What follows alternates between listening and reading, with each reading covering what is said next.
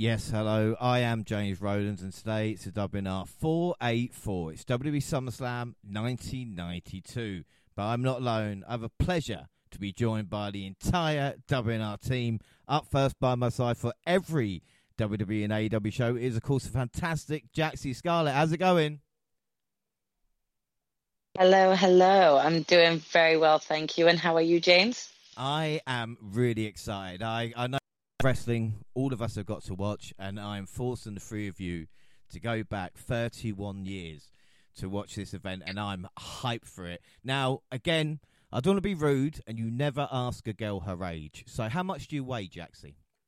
No, I'm, I'm, I'm, I'm, joking with that, but again, SummerSlam night. I mean, are you are you aware of the event? I mean, you know, well, were you, you know, born? Uh, Can you give us like? I think the one thing that I will say, which I was hoping to bring up today, is um, I have to uh, give you a, a, nod of appreciation um, and a, a, little thanks because you're making me do my homework.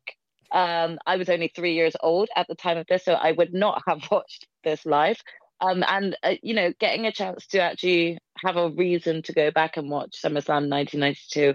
Um, yeah, I, I thoroughly enjoyed the nostalgia of actually going back to an era that I was very much a child in. So, um, yeah, it, it's going to be an interesting discussion today, I think. Yeah, and I don't want to blame you for this show, but I mean, we were at the Clash when I think both of you saw the couple of SummerSlam clips on like the Titantron. Yeah. And we're going, yeah. oh, you know. James, I, I was already, you know, like three or four beers in at this point as well, so don't, don't hold, hold that against me no, I was saying hopefully we can have a look at wrestling history uh, and it should be good. Of course, definitely. Well, up next, our resident NXT expert and New Japan deity. It is, of course, Monty. How's it going, man? I'm going good. I'm going good. I'm watching. I'm watching a lot of G1 wrestling as of recently, so I had to had to, you know, calm my expectations down a lot, you know, because a lot has changed and a lot is completely different when you're talking about the current product and what we're watching. Hey, you know, uh, I'm, looking forward to it. I watched uh, this. I watched SummerSlam '92 in spots. Like I was a DVD guy growing up, so I had a lot of old classic uh, DVDs, and I, I watched like I think it was the Legion of Doom DVD. They had this match on there uh, had their match that we're going to be talking about on there, and I watched a Bret Hart, of course, a Bret Hart DVD. With he he's, he's done a lot of content when it comes to about his match with Bulldog. So you know, hopefully we get to talk about a little bit of that. But yeah, that's kind of how that was pretty much my only like viewpoint of this show. I've only seen those two matches before all of this, so watching the show in its com- complete like bliss and just see how things were in '92 and just what like how different everything feels. Was, this was this was a brand new experience for me, so uh, it, was, it, was, cool to get a chance to do this. Uh, but uh, I wasn't born yet, so well, get ready for. I knew you were uh, gonna say that. Uh, yeah, I wasn't born, so yeah, it was three years before I was even born. So she was three, I was negative three. So there you go. Uh, so yeah, here we go. we'll see. We'll see if I'm a little too young for this. yeah, and again, yeah. Like, later you before. yeah, but again, it's quite a culture shock from go to New Japan, the strong style, to WWF in 1992. Mm. Yeah, completely different. Oh my goodness, so different. Oh well, it should be good. But last, but by no means least, God save our gracious G. Long live our noble G. God save the G. Send her victorious, happy and glorious, long to reign over us. God save the G. The Queen of the WNR, it is Gina. What up? Yeah, I am the queen. That's totally a perfect song. I actually think that's my favorite one. Why am I not surprised? Why am I not surprised? Oh, I'm out of breath. I've got to be. Uh, so, Hey, Gina, so Gina, you're here. Like, so we know how old you were. What was your recollection of SummerSlam '92 before I asked you to watch it today? Um. Okay. So this is where I'm gonna say you can tell which one is the the elder twin and which one's the younger twin because my sister was like, "Yeah, we're gonna get to kind of delve into legendary wrestling, do some history on it," and I was like, "Oh, really? I don't want to watch something so old." that she had to convince me to watch it with her just so that I could be being a part of the show tonight. And I was just like, I don't, I don't really want to. And it's not because I don't care for the legends. Um, I do. It's just it took my sister convincing me a little bit just to have a little bit of interest of going back there. So yeah, it was difficult for me to get in an excited mind frame to see it. If I'm Well, honest. I'm happy to have you on board. it sounds, sounds like going to be a happy passenger, but uh, there's going to be lots of stuff. And again, before we start, I will say, only I was only five years old when this event happened, four or five. Trying to work it out. So before anybody thinks I was like 40 and went to the event, I wasn't. All right, this is, Yeah. this is again. I was only five. Thought so- you were like 18. yeah, yeah, yeah. Fuck you. Sorry, I got to take my photo, but um, we, we're, going, we're going back 31 years. Before we do, let's get ourselves, you know, we're going in a time machine, going back. So let's get self in the mood. So what I did was start and kind of look. So films from like 31 years ago. Now I've got a list of top 10. Now Monty, you might not be that good because you were minus three, but hopefully with some clues we can get most of them. All right. So we'll, we'll see how we go. So obviously, I'm going to help you out with a couple of them. So top ten, 10 was Wayne's World, nine was Bram Stoker's Dracula, number eight. Now you guys can get number eight because this woman had a habit of doing this film. Go on, guys, you've got this.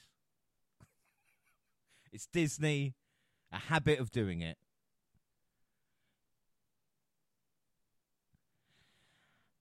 No, uh, well, that's Sister Act.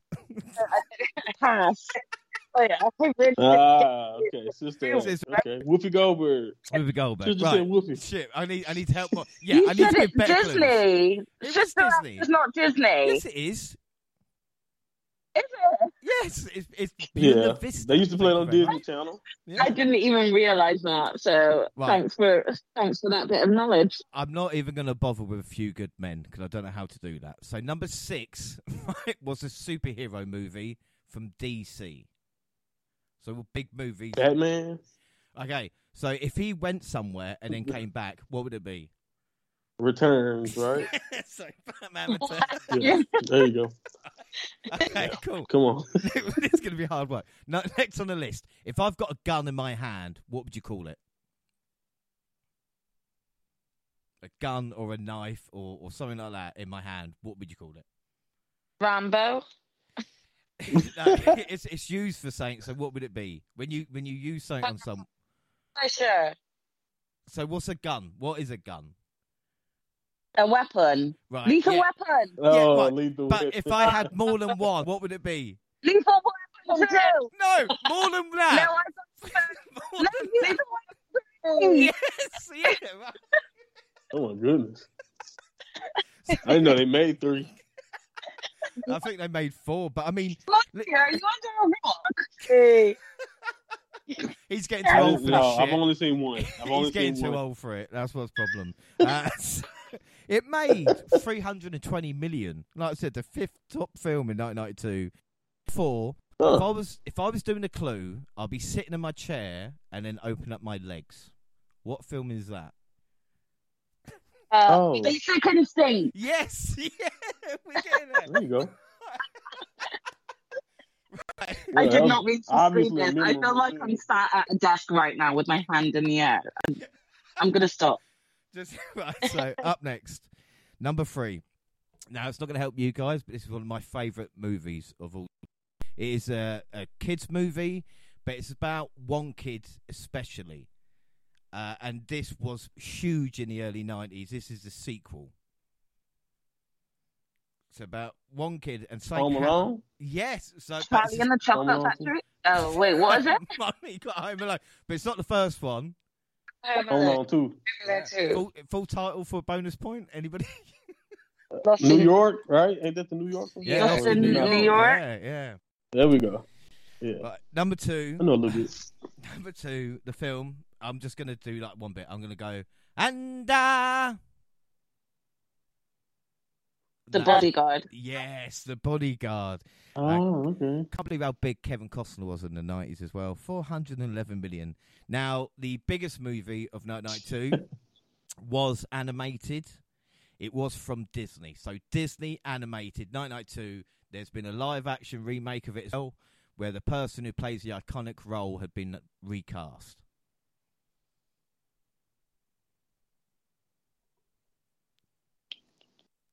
It is uh, how can Uh, is it the Mermaid one?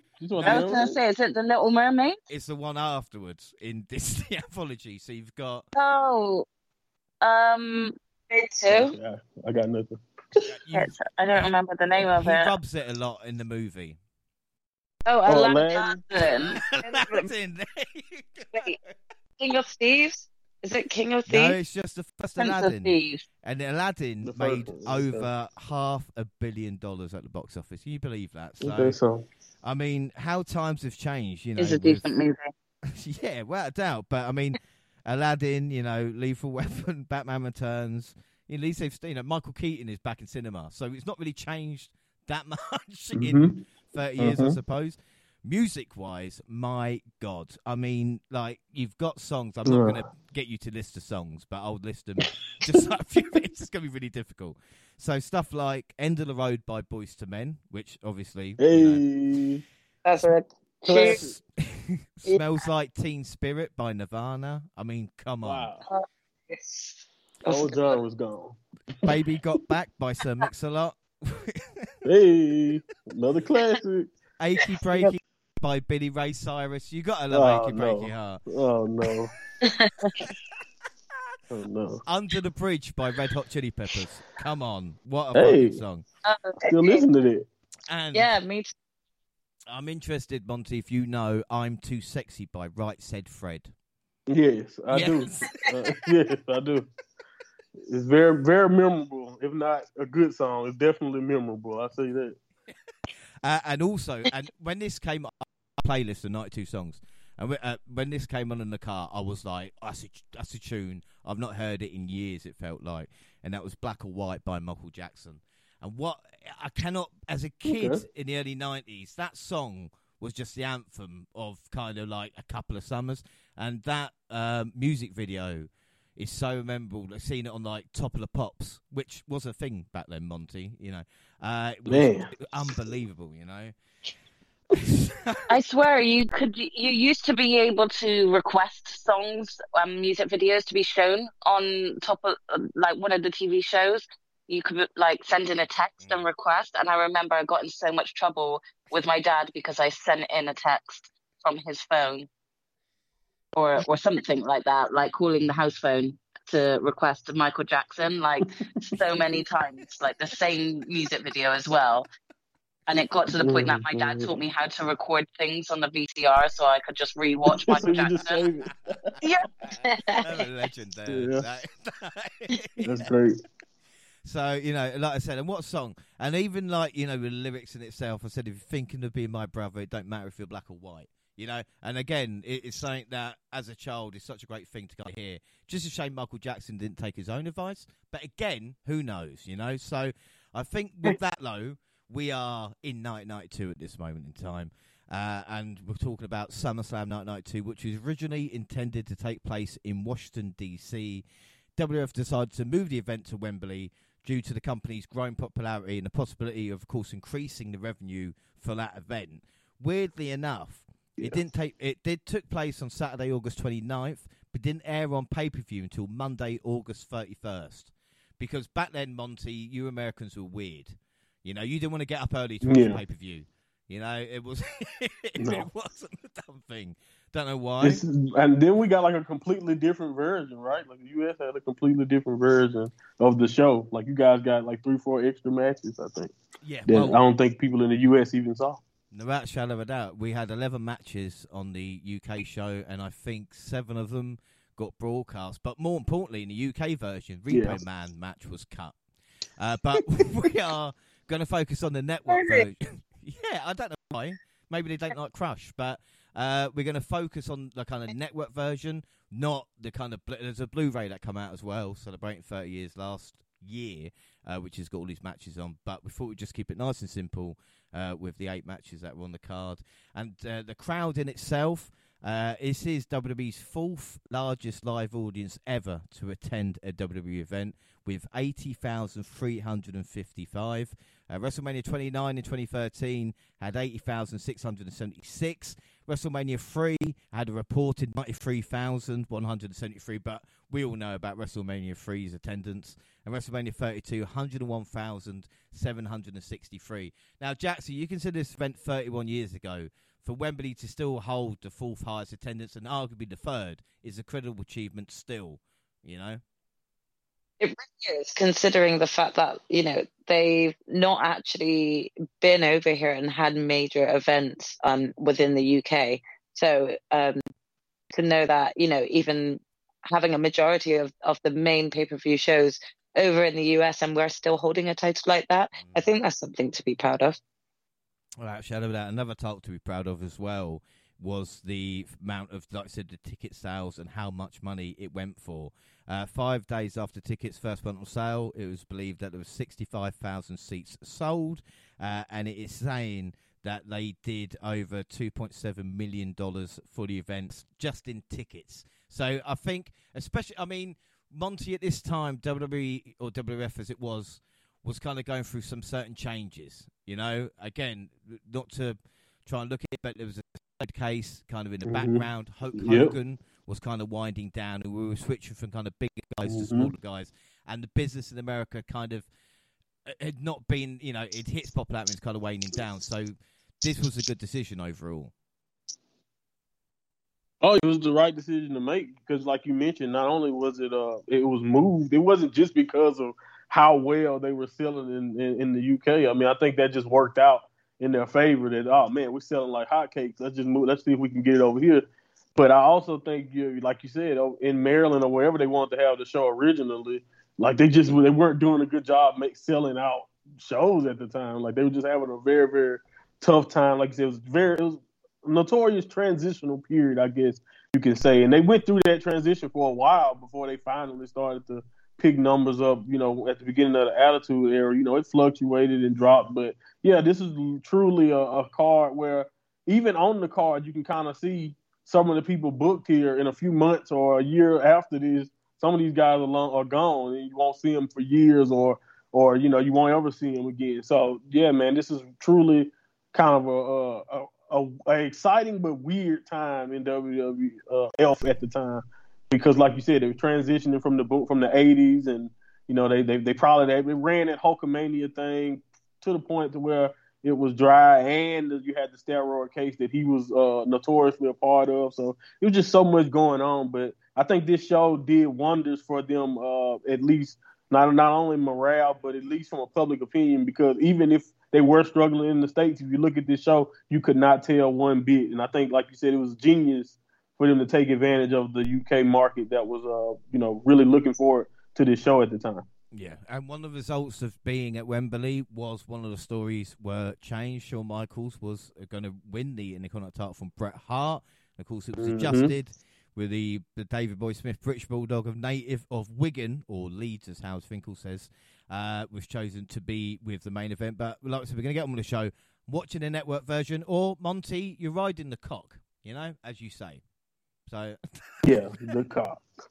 hmm we get a big uh, ICO Pro to start off. Now, ICO Pro was not a successful venture. I think we should just leave it there. But any mid 90s WWF show will have an ICO Pro ad, especially kind of early Raws, you know.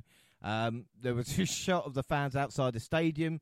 Commenting on the big matches, stuff like. And I can't believe how English they sounded. Like, "Cool, blimey, governor! Yeah, I hope Ultimate Warrior wins." like it was just. What, what did they get them? What about the kid talking about bulldog? Oh man, the kid, whether he wants to or not, I'm just like, what do you mean? Yeah. yeah. There's a it was kid, great. Yeah, who says, "Yeah, the Bulldog's to win, whether he likes it or not." Like, what is that? We don't know. We get a group of six trumpeters start the show, which uh, they start every uh, event in England with a song in front of the crowd. Vince McMahon on commentary mentioned there was over eighty thousand fans. Vince, of course, was at ringside with Bobby the Brain Heenan. I love me some Bobby Heenan. He put a crown on and said he's the king of England. Vince called it the SummerSlam we thought we'd never see. This was only the fifth edition, which is crazy to think. But I mean, the setting in itself. I mean, Gina. I mean, we're going to Wembley at the end of August. But the way WWE and the way Wembley looked with the crowd there, like Monty says, it didn't look like we were struggling at this moment in time. It looked beautiful, didn't it? Yeah, really did. I was quite shocked. Again, for me, I, I, I was expecting things to be a hell of a lot different. Um, watching a 99 1992 show, um, but it, it still looks, you know, like they put as much money into it back then than they kind of do still now. Um, so for me, it, it looked great. Without shadow of a doubt. Well, first match is Money Incorporated, Ted DiBiase and Irwin I. Schyster with Jimmy Hart versus Legion of Doom, Hawk and Animal with Paul Ellering and Rocco. Now, Rocco was a puppet Paul Ellering carried around with him, and over 30 years later, it still doesn't make sense. Uh, but the LOD, they came out with their entrance on motorcycle. I mean, Jaxie, what a fucking entrance! I mean, especially that long ramp when it usually takes people, you know, Yeah. ten minutes to walk down. I mean, they just looked all. I, I definitely noticed the ramp whilst they were kind of going down on the motorbikes, and it was only at that point I made a remark to be like, "How long is that ramp way?" um, it feels quite long just even watching a bunch of motorcycles going down it. So again, because this was my first time watching it, at this point already, I'm going, "Oh my gosh, how long is it going to take for Undertaker to come out for his match?" I was just thinking to myself, it's going to be about 15, 20 minutes long.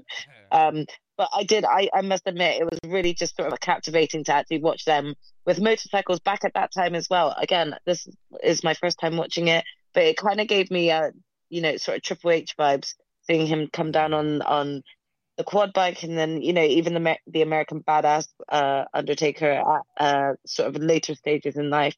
So it really originated, um, you know, way back in 1992, uh, something I wasn't expecting. Yeah, well, the Hills in this match worked over Hawk after making some quick dags and taking turns. The... There was a headlock applied for about two minutes. Ah, the 90s. People say things were better back then.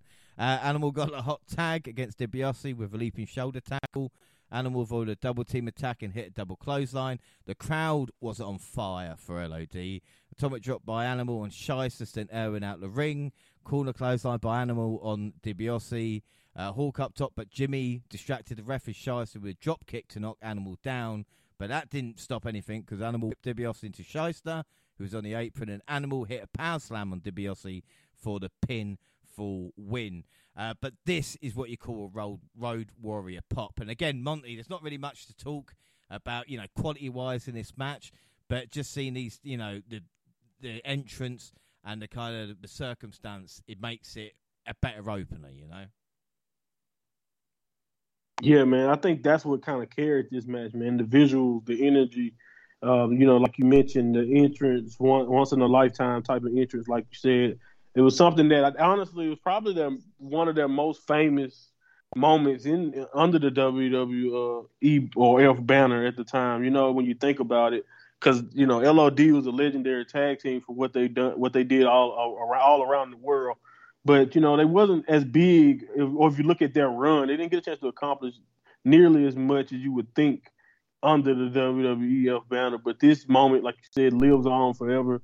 Uh, and uh, it was just it was awesome, like you said, as far as the crowd energy and as far as what they what they were doing. But like you said, it was solid to simple. You know, I guess you could say simple wrestling. Felt like that classic tag team formula that if you watch a lot of matches from back in the day. That's kind of like the way that a lot of them win. As a matter of fact, I'll get into that as we talk about another tag team match as we go on. But it was like that formula that they kind of had. But like you said, the crowd was hot for LOD, and uh, you know it was simple but nothing, but still very very good. And like you said, just iconic stuff here, uh, and you can see why they they were legends and just what like you said they, they, they had they had that phrase the road the road warrior pop. Everybody wanted to get the crowd on their feet or excited like they did, and it was it was nobody like LOD at the time. You know, they were completely. Or I mean, well, when demolition besides demolition, I guess no, demolition is literally trying to beat. I- But I- they weren't. They, yeah, they were nowhere near LOD. I'm just saying we they were touched on them obviously trying to beat them. Yeah. Uh, Yeah, okay, yeah, one of the about things I noticed here, the blue foam finger was a big seller. You know, like, Right. Every child. A lot of those. Yeah, it was just like, oh, for fuck's sake, like blue foam fingers everywhere. Uh, as for Ted DiBiase, he was unwinding from in-ring action and with Team with IRS. They go on to win the tag titles. Weirdly enough, this match was the end of LOD for a few years. Right. Hawks, drug problems. It's kind of crazy to think that. Well, he ended up joining the Hell's Angels in England. WWE. Legit, right? yeah, Yeah. like, Yeah, legit. He just stayed back, like, right? I, I heard like after this show, Animal went home, but he just stayed in London. joined the Hell's Angels. Um, McMahon wanted Hawk to go to rehab. He didn't want to. Uh, the duo did return Right. in WCW together about four years later, but again, uh, there was a partner. There was stuff in Japan about, um, of course, in Road Warriors as well, which Mhm. uh, is interesting. But a good way to start the show. We see Ric Flair interviewing Gene backstage. How did Flair look old then? You know. I think yeah, this is the even one with thing. the golden hair. Yeah, I actually asked my sister, I was like, has he always been white hairs? Always? Like, yes. was he born with the white hair? Yeah. That's just to the that just show you the massive amount of bleach he used.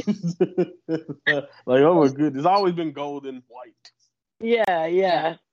I'm just- But it, it it is crazy because of like even uh, you know this isn't meant to like sound offensive, so hopefully it's not taken taken that way. But I really you know, could, couldn't even really tell his age at the, at this this point. Um, you know, even with, with the bleached hair, even if it, that wasn't what he was going for, um, he kind of made it so it was much more difficult to work out what, what age he's at. I mean, Uh, he that- could have been in his early 20s at that point, but he also could have been in his 40s. Like, he could have matched both ages. It's So yeah. this is the that's thing. not meant to be rude. It's No, just, no, I don't know if it's a compliment or not either. It's I know. Going, it's going to wrestle for like another 16 years. He was, like I said, 16 he was years, yeah. past it at this point. So, well, some people said. Uh, this is Flair's Right. debut at SummerSlam. He was in his wrestling attire. He wasn't booked for a match. I guess he travelled on a plane like Just, you know. Full gear. yeah. Maybe he didn't get the memo. Maybe he didn't get the memo. And by the time he turned up, he was like, "Well, I'm already in wrestling gear, so might as well see what's about." Yeah, well, the story was about who's calling Mr. Perfect might be in June a Savage versus Warrior match. Flair didn't answer Gene's question about whose corner you'll be in. He just said Perfect was in the dressing room of the winner. Virgil was interviewed by Sean Mooney about his match with Nails. Vince Shield, the WWE SummerSlam hotline. And again, good bit of advice. Kids, make sure you get your parents' permissions before making the call. You see, you've got to get parents' permission. Uh, as we move on to Nails versus Virgil. Now, Nails' gimmick was that of a former convict seeking revenge on the world, especially Big Boss Man. Nails had one good match in his career, and that was against Big Boss Man. Uh, Nails choked Yeah. Virgil. This wasn't it. this wasn't it. He choked Virgil for about a minute and tossed him out of the ring. Beat on Virgil a bit outside, back in the ring, boots to the face, and Virgil ran into a Nails clothesline. Nails applied an aggressive choke hold. But Heenan said it was a sleeper. Vince said it was a blatant choke. Virgil was out, so the ref called for the bell. Post match, now has got the nightstick that once belonged to Big Boss Man and hit Virgil with it. Choked Virgil with a nightstick as well. Nails stared back, and that was it. What is interesting, it's not this match, but the stories of Nails. right? So if anybody's never heard of the story of Nails, Oh yeah. if anybody Oh, listening don't know what he looks like, is not watched this event, Google Nails, right? So here we go. He was released from his contract in December 1992, and you're thinking, no big deal, because he- Right. That's normal. that's normal. Because he attacked Vincent Mann in his office over a financial dispute. I shit you Yeah. not. Bret Hart, who's going to pop up a few times on this pod, uh, he Mhm. said he cornered Vince in his offer, office and screamed at him for 15 minutes. He heard a loud crash, which was uh, Nails knocking Vince over in his chair and choking him violently. The incident led to a series of lawsuits, believe it or not, with Nails even alleged had given him steroids on a number of occasions. McMahon denied the Mhm. claim. Nails then filed a wrongful termination lawsuit claiming McMahon sexually assaulted him. Sexually assaulted. Sexually Yeah. assaulted. That's what Nails is saying that happened. Mhm. Uh, Wait, what? Wait, Nails is saying Vince sexually assaulted him. That's- Yeah. yeah. Yeah. Yeah. Yes. That's why he choked him. I guess Yeah. that's that's that's- the well, way he in- in explained a it. way, yeah. I guess the way. I guess. Yeah. Yeah. He didn't That have Boss prick Man's nightstick in his hand.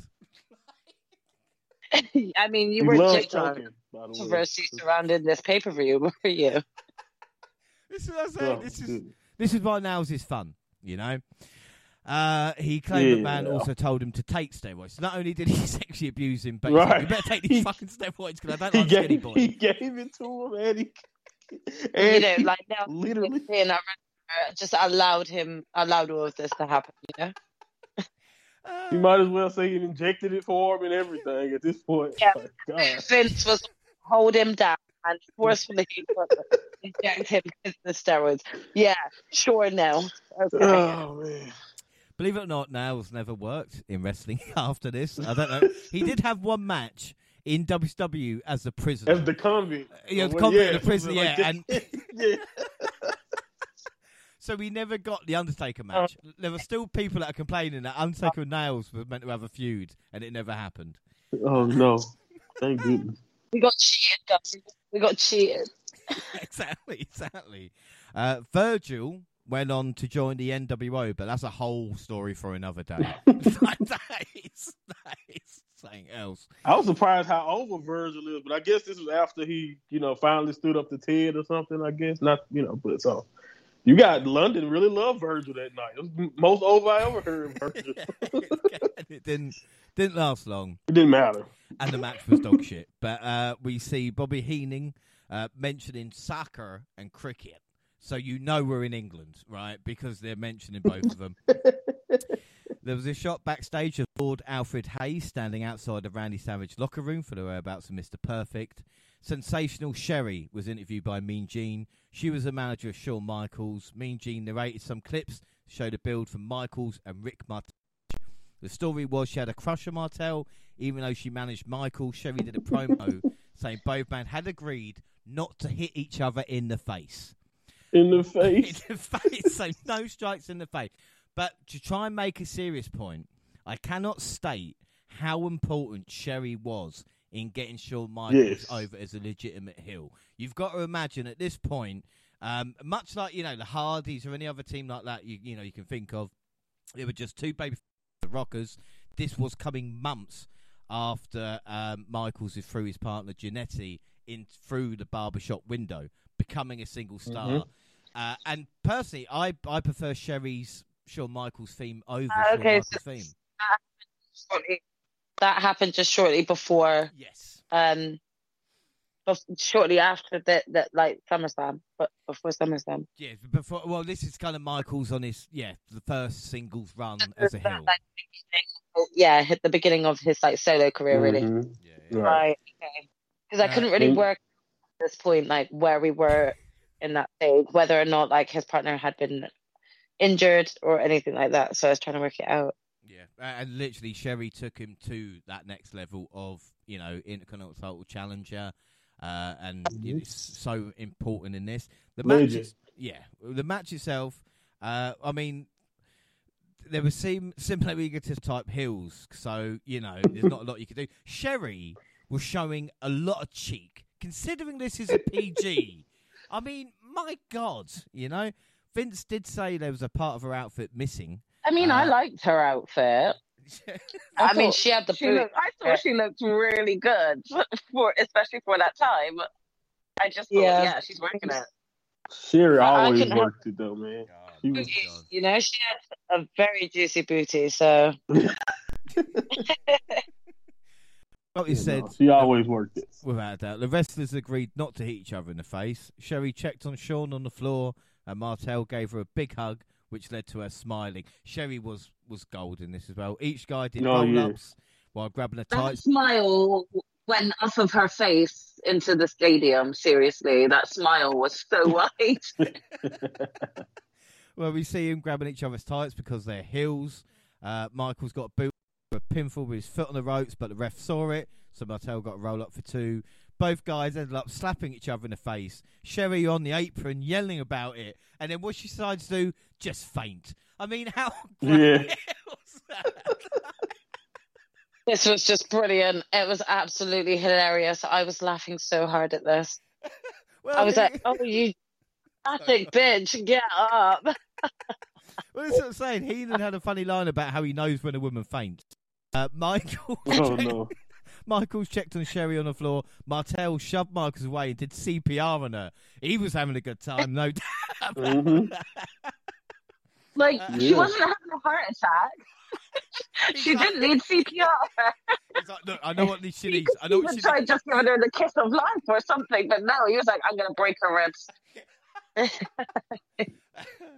well, like we said, it turned into a slugfest. They went up the aisle and the referee counted them out. But it wasn't about that really, because post match Sherri sat up and saw the two guys fighting up the aisle. Right. Uh, realizing maybe it's not going to be great. Uh, Michaels went back to the ring to take Sherri to the back by carrying over her shoulder, but Martel went back to the ring, punched Michaels, and Martel carried Sherri. Michaels, though, knocked down take- She takes the best bumps of the match. Like she's just bumping all down the ramp. She was taking it a bit, and yet she was faking that she was like still knocked out after each blow. I was like, "Girl, you Get up. one. Get up and get out the way. These two are still fighting, and you're just in the way." Well, And then Michaels, she gets left alone. Well, as I Jokes say, on you. Michaels picked Sherri. Martel with a bucket of water in his hands, and he tossed it onto Sherri. And like I said, now she, she gotta wake up. she was left alone as Michael chased after Martel, and she went after him. This was so stupid. It was fun. You know, like I can't put into words. It really was. I thoroughly enjoyed it so much, James. It was one that I wasn't expecting to like just be so engrossed in for the entertainment rather than for the wrestling. But this was one of those moments that I just it was just way too funny. You could not not be entertained by it, you know? That's what I'm saying. Do you think this is what is missing from nowadays, somewhat, just to be able to like, have a little bit of fun? You know, that's what it felt like. in this Yeah. Best double count out ever, probably. Yeah, yeah. Didn't even care that they got counted out. Like just No yeah, Nope. it's great. Well, we should say there is no relationship or relation between Sherri Martel and, uh, of course, Rick Martel. I thought they were married for years until I like googled it, and I was like, "Oh shit, there's no." But Vigneault, Vigneault was his real last name, so maybe he changed it because of it. Maybe. yeah. He retired in 1999. Sherri would go to WCW and take Harlem Heat to the Mhm. next level. Harlem Heat. Oh yeah. my god. Oh, Yeah. man. Uh, like I said, Sherri was excellent here. Heenan supporting her with the story. This is why Heenan's such a great colour commentator as well, because he was supporting the story, going along with it. It made me think that it's saying that Michaels might book an NXT nowadays. You know, Mon- it's like the way NXT Yeah. is. I wouldn't be surprised. I wouldn't be surprised at all. He definitely could pull that one out of the cap. I mean, you can really take some reference from that though and actually still run with it in like this modern era and I think it would work. yeah. Well, enough. I think it would work as well. I'd be interested in that, but Yeah. not making it too cheesy. this is the thing, a modern twist to it. You know. Yeah. I mean, like, you know, whoever whoever is sort of taking over like the Sherri type uh type character type role, um, they just need to have that sort of entertaining factor like naturally. You know, like Mhm. it's not. It, it, like, she she had like this uh talent for this sort of entertaining factor to come naturally, and it didn't feel forced. Um, and it still was uh laughable. It was still was funny. Um, and they need to kind of just find that in in a wrestler again because. You know, I think that sometimes this is what uh, wrestlers struggle with, not just uh, females but males, and it's like you know, naturally winning the audience over with you know uh, humor. Um, in a way, I want to say Carmella had a little bit of that.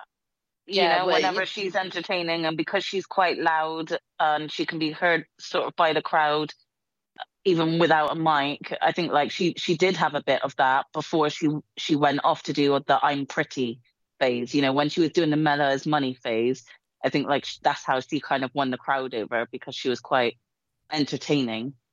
Mm. You know.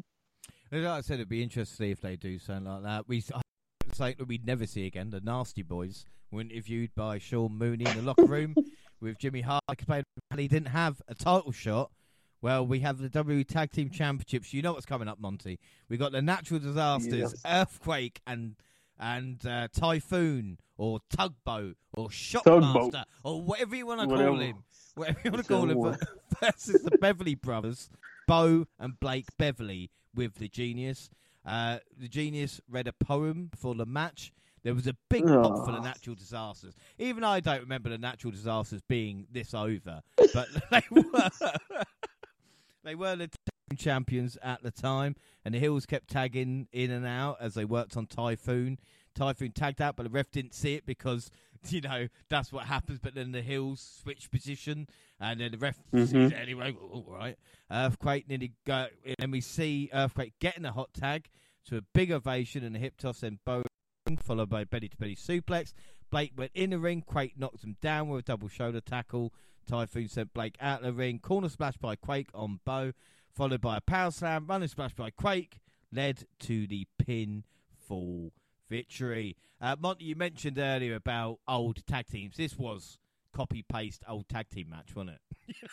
Yeah, man. It was it was it was literally like you just take out the the the crowd reaction and the fact that LOD was in the match and just insert these guys. It was it just felt like the exact same formula. But again, back in the day, like in that time, you stuck with what worked, and you know, long as the you got something from the crowd and you you know they had a system specifically at this time, and not even just in '92, but just like in WWF historically had a system, and uh, you know they didn't really break from that mold often. And I think you got a chance to see that here, even in the tag match. Even though it was decent stuff from the champs, man, I like the big man action. You know, it's uh, it's kind of it's kind of funny to think about it. You know, when I think about earthquake or you know typhoon or whatever, I just think about characters that didn't really work. But you know what? Like you said, when you watch them here and you hear how the crowd was so excited, you're like, well, you know what? It was muscles. It, had to be had something going on, even if looking back, it seems ridiculous. Uh, and the Beverleys were always solid. I used to love when they used to fight jobbers and just spike spike dude's dude's head on uh, whatever finish. They had nice moves. The Beverleys was a solid team, man. I think uh, they get lost in the shuffle because again, this was not really a popular period of WWF. But I used to enjoy uh, watching clips of the Beverleys. So this wasn't bad, but uh, like you said, it was just copy paste old school tag team wrestling, man. Well, I tell you what, as well, interesting is that Earthquake was the first kind of wrestler I ever met. He was doing the British circuit in like the early two thousands. Ooh. Man, don't get me wrong, he was past it, but there's a Polar- Polaroid somewhere that I forced my dad to pay ten pound to take with him somewhere. There, there is somewhere. Uh, once he left the WWF, he kind of struggled not to get sued because he became like the Avalanche, and it was kind of too close to Earthquake yeah, then the shark, and then, then just kind of gave up. On it. yeah. He finally came back to WWF in '98 as Golga from the Oddities, uh, which is something we might have to look at at some point. Typhoon Tugboat is infamous or infamous as it was as a Shockmaster. There's going to be another pod about that one. Bo Brev- Beverly is the father of Von fucking Wagner. Yes, Wagner, ain't clean that shaven one. something? it's Von Wagner's dad, Monty. It's, hey, he's a man. Wow, I had no idea. I did, I- yeah, I did not Yeah. know that at all. He's second generation. So yeah, yeah. Well, amazing, I knew right? that I knew Von was second gen, but to to be honest, I never really took notice of his dad's name because it didn't. I didn't recognize it. So If it, if it was Again, Ron Beverly, I didn't really Yeah, it's not really. Von yeah, I didn't put two and two together when watching the match. Uh, yeah. Uh, so Enos had a moustache. Von's dad was clean shaven. Uh, and the, the crowd did love the finish. And even crazier, guys, if you didn't know, the genius who we saw in this match, well, he's he's Randy Savage's brother. He's he's Larry Poffo. He is Randy Oh, Savage's real life brother. Uh, Um, Nice. I definitely didn't even. Call, I did not catch that either. So uh, just a little thing there. The Bushwhackers did an interview with Mean Gene to kill some time. This was the extent of Oh, Aussie man. talent, right? This we didn't have Aussie Yeah. Open. We had the Bushwhackers. No Rhea Ripley. No Buddy Murphy. No, no Struth, No. mate. We've just got the Bushwhackers. Had The Bushwhackers. Bushwhackers. Just go That's it. Um, we get Lord Alfred Hayes. He was outside the Ultimate Warriors dressing room, thinking Mr. Perfect was in there. He he said, "I am now going to go against every fibre in my being by opening this door." And then as he sees an arm, and he goes, "I just know someone was very rude there." Um, do we want some more info on Lord Alfred? Of course we do. Former wrestler, became a manager in the 1970s after the WWF. He was used as a backstage reporter and victim of several slap slapsticks on primetime wrestling. He is known for having spoken the phrase promotional consideration paid for by the Paid for by. and also anybody in the, in the early years got Coliseum home video releases. Lord Alfred was doing the voiceovers. There's no doubt about it. Um, retired in 1995. Also, I'm French. People don't know that. We'll move on. Crush versus Repo Man. My God, I forgot about this. Repo Oh my goodness. I can't. How would you explain Repo Man to anybody? It's like, is it? I think I think people need to. Yeah, I think people need to actually just go and look Repo Man up themselves. I really do because I've had Repo Man explained to me a few times, and I really could not grasp who or what kind of wrestler this guy is. And I'm not gonna. I'm, I'm just not gonna lie. I'm still kind of shocked about this wrestler. just, yeah, I just I don't have much else to say. Just go and see it for yourself because I think that's the best way that you're going to find out who Repo Man is. I don't think there's any person that really could do it justice. Well, No, Repo, shit IRS is very accurate. Yeah, do you know what I mean? I'm trying to IRS is very accurate. think- he, he, Oh my goodness. We're going to get onto him in a minute. As for the match, he attacked early and Crash come back with a Gorilla Press Slam. Went to the top right with a knee attack, but Repo moved. Repo went for the cover, but Crash did the, Crush did the power kick out. Repo up top, he jumped off and Crush hit a power slam, and then applied his cranium crushing finishing move for the submission win. Uh, weirdly enough, both these guys, Monty, you mentioned Demolition earlier. Both were in, Demolition, yeah. both were in Demolition. Where Repo Man was Oh my using God. the smash. So the guy who was Smash, Smash right? alongside Axe in Demolition is a Repo Man. Ugh. Uh, Crush, get this.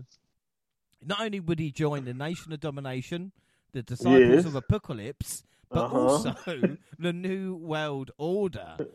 But yep. my favourite KroniK, thing, right? Yes, man. Real name Brian we go. Adams. He teamed with Brian Clark as to lose to the Brothers of Destruction at Unforgiven 2001 in one of the worst pay per view matches of all time. I mean, guys, things sounded so off. bad. They they got fu- they got sent to developmental after that match. That's how bad it was. Oh that's the first time Undertaker broke character. Just, just he was pissed. He was so mad at the at the end of that match. Like he knew it was horrible. Like I've never seen Undertaker break character. They that's how bad it was. They made Undertaker break character. Damn, like, no, you know you done fucked up when that happens. But the, the thing is, it's like Crush Oh my faced goodness. Randy Savage at That a- WrestleMania 10. But I think Crush, he looked quite cool, but it's just shit. You know what I mean? Yeah, just shit. noticing to the Undertaker, not even Vince McMahon. I'd have been like, "Excuse me." shit finish, shit name, just like like that's just you you you.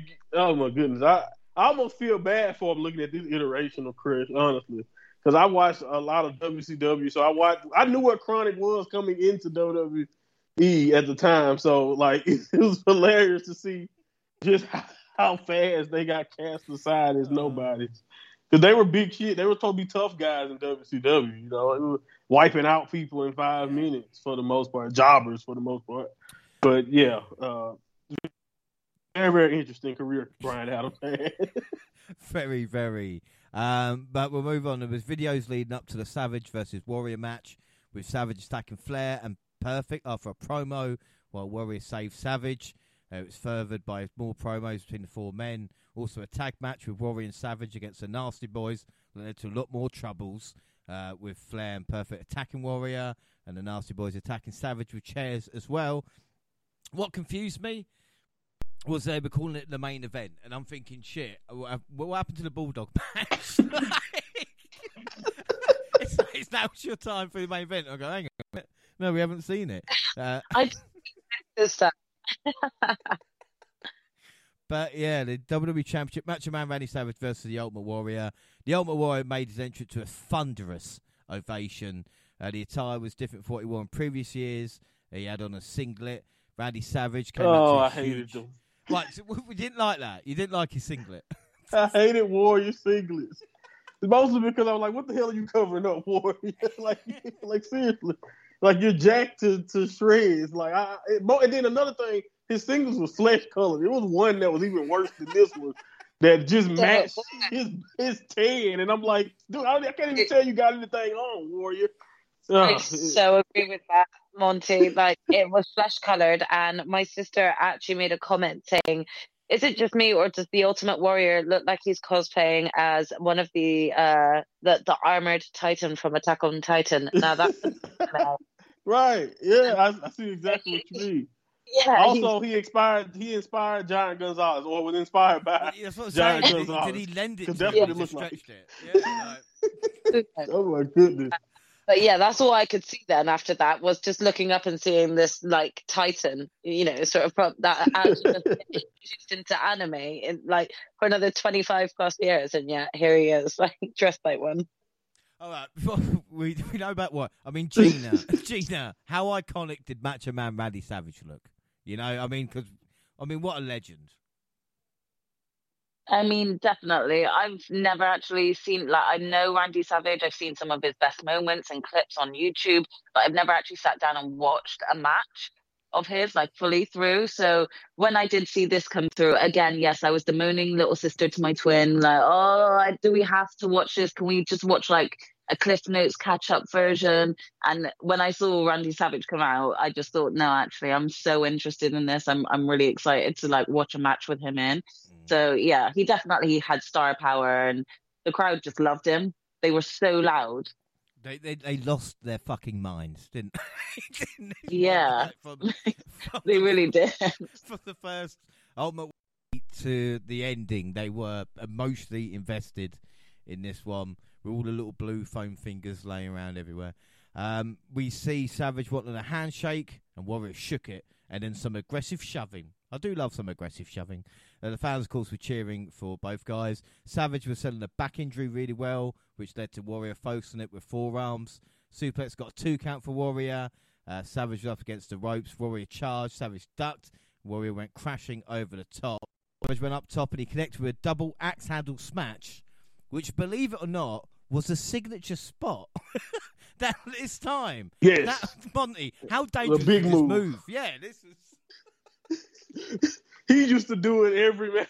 He'd do it from. It didn't, didn't matter if it was in the ring, uh, when you're standing on the outside of the ring. Like Macho Man used to throw that axe handle repeatedly. I mean, like, I, I don't know how many how how he didn't get you know so many injuries out you know, from using that because it looked devastating. It's very funny you mentioned that because later in his career, like I remember he won the WCW title, I think, and even though that at that time he got pushed off the sell, but like he had so he ended up having so many ACL and knee problems that that's what co- cost him his mobility later on in WCW because and you can imagine that he, those knee problems came from throwing these double axe handles for years off the top Yeah, rope. So I mean- yeah, you gotta kind of like think that is it was more self inflicted then you kind of feel less sorry for the person when you just know that they're just kind of doing that consistently when probably they should have uh maybe toned it down after after using it after so many years. and if you know anything about Macho Man, he never toned it down. That's what I'm saying, like, Never. I can tell. I can tell. he was he was just savage again when we speak about, but he just brought so much intensity. And I don't know if it's realness, but I believe yes, everything he was doing hundred percent. everything. It- right, right, exactly. Uh, well, we see Savage sent Warrior into the ring post, and the duo of Mr. Perfect and Ric Flair in his robe made their way down to the ring. Savage ran the ropes, so Perfect tripped him. Vince lost his shit. He started yelling about Warrior selling out to Mr. Perfect, uh, with Savage yelling at the heels on the floor. So Warrior took advantage by slamming Savage towards the turnbuckle. Savage grazed referee Earl Hebner. Uh, Warrior with body slam up top, hitting a double axe himself, slapping the mat three times to say that was the job done. Ref went over to count and Savage Me just, uh, out. Can can we just acknowledge the fact that uh, the referee Earl Hebner? First of all, I've never seen him look so young. It was actually hilarious when I saw him. But secondly, the man took a beating in this match. I swear down, every two seconds I was looking up, and he was getting knocked out the ring, going here, there, and everywhere. I'm surprised the man could walk. We might have to give him the Johnny Gargano award. You know, maybe, maybe. Drive on Warrior with Savage checking on the referee while Perfect held up Warrior for Flair, who who now using brass knuckles. Sav- and this is again really clever. That I liked. Savage didn't see any of it, so as he brought the ref back in, he's kind of like looking around uh, and thinking this is Right. job done. Body slammed by Savage. He went up. I did- top- Go on, go on. No, I wondered this because I was really confused for for a long time during this match. Again, having not seen any of the build up beforehand of of what had been going down and taking place, so just kind of pr- trying to piece together things um, throughout this uh, pay per view. But I, I I wasn't too sure whether or not Savage knew they were out there to sort of help him win or not. You know, it was confusing as to whether or not he he had organized this or agreed. Yeah, well, like I said, with this, I mean, Savage was kind of blood feud with Flair at the time. They had a match at the that year's wrestling Mm. where Flair had, you know, said to Savage, uh, he's going to show a picture of Liz, you know, exposed because they were having an affair. Savage lost his shit and beat Flair for the title. Um, So this Mhm. kind of, as the kind of Hulk Hogan esque, you know, Yeah. left. Step from this- yeah. This, was kind of set up to Warrior to turn heel.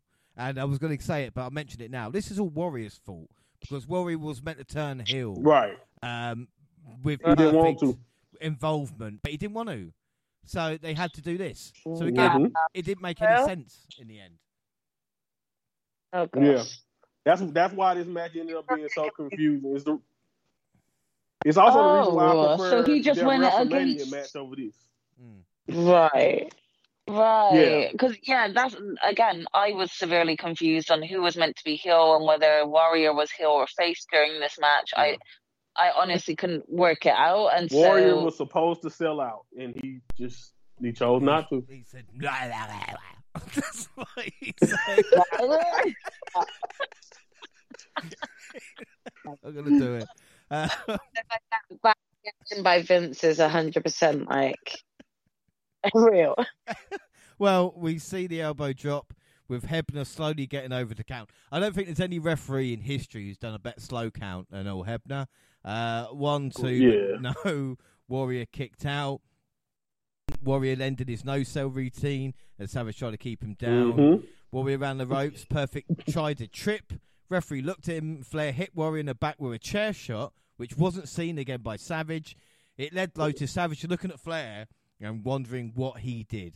He went up right. while the ref was dealing with Perfect on the floor. Savage turned to Flair and jumped towards him, but Flair manager for with the old chair to me. Might not look great, but you know, I see what they were trying to do. Yeah.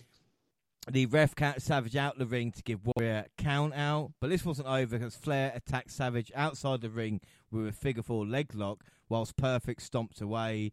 Warrior just kind of collapsed the other side of the ring, just kind of not know what was going on, I suppose. Flair went for a chair attack, but Warrior managed to get his spot in time and take the chair away. Uh, and Savage, my God, anybody that says Savage wasn't a kind of great seller, like, I actually thought. He Oh, my his- goodness. You know what I mean? Like he was. Even Yeah. Warrior was like, "Please don't let me support your weight. Like I'm knackered. Like I don't have to walk this long entrance way back."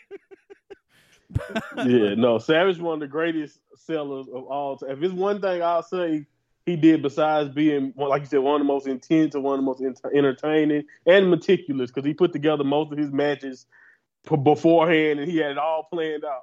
Nobody sold like Macho Man. man. Like I'm a big Macho Man fan. I was a Macho Man guy, while a lot of other people loved Hogan.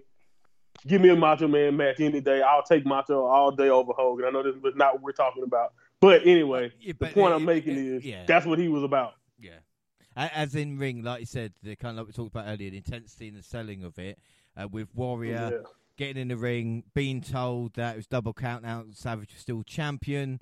Uh, he lifts, you know, his hand in celebration, and then walked to the back and calling them two of the greatest superstars of all time.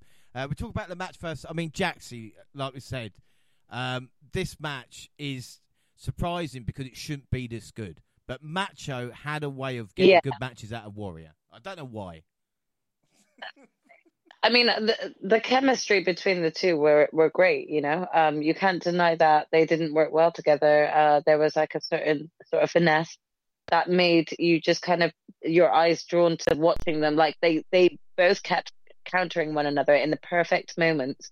Um, you know, it it doesn't come with just you know great timing and, and ring awareness. It it comes from you know a, a certain level of trust within your partner as well, and you have to admit that you know the the moves the moves were all very well executed consistently throughout the match, and it left you really wondering um who is going to be the, the the overall winner, the overall outcome. Obviously, as if you were watching it at the time, you know, um, especially for someone like me who didn't actually know the outcomes of each of these matches. For me, I, I really couldn't tell who was going to actually be the winner or the out uh, how the outcome was going to be. Um, seeing the interference from Ric Flair just really does get you sort of invested to want to continue watching on, you know, sort of WWF 1992, just to kind of see uh, how things escalated.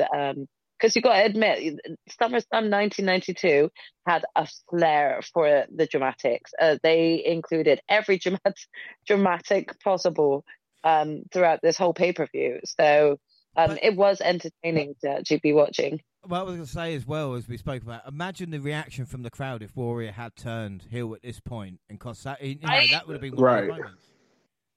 Again, you guys were saying about how um, you know there was a, a lot of like controversy surrounding uh, the the uh, pay per view uh, just with the company in itself.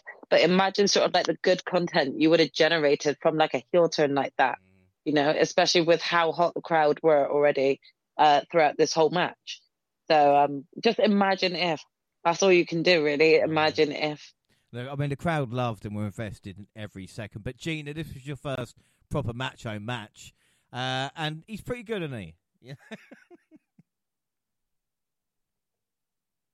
Yeah, I didn't doubt that he wouldn't be good in the match. I definitely enjoyed it. Um, I think, like for me, again, I was just trying to still be in an in the mindset of 1992 rather than present day wrestling.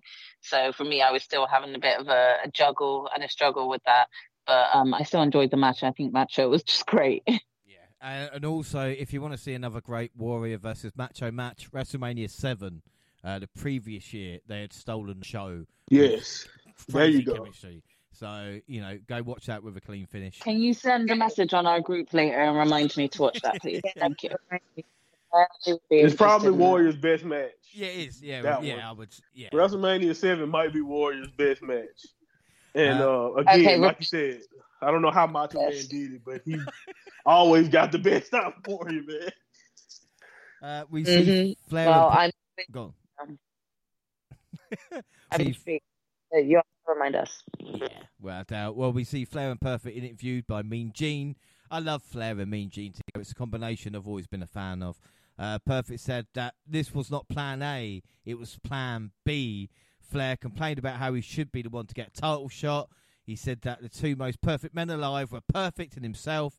Flair ended it by telling Savage that the title is coming back to me, and Flair did end up getting the title. Yeah, no. The long term Yep. story was going to be Savage and Warrior versus Flair and newcomer Razor Ramon at the Survivor Series, but it ended up not happening because Warrior quit the company. Yep, Warrior left. which led Yep. To Perfect turning face, becoming Savage's partner, and Perfect feuded with Flair and sent him packing back to WCW. So Warrior pretty much fucked up most of their plans for 92, Monty, it seems.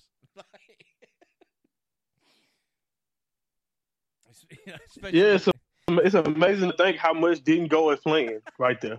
Like it's it's just amazing. One guy just screw up months of play. But that's again, I think that and that kind of I'm not saying I support the kind of last minute booking that Vince started to do in later years, but that is some of the pitfalls of having your ideas planned out months ahead of time.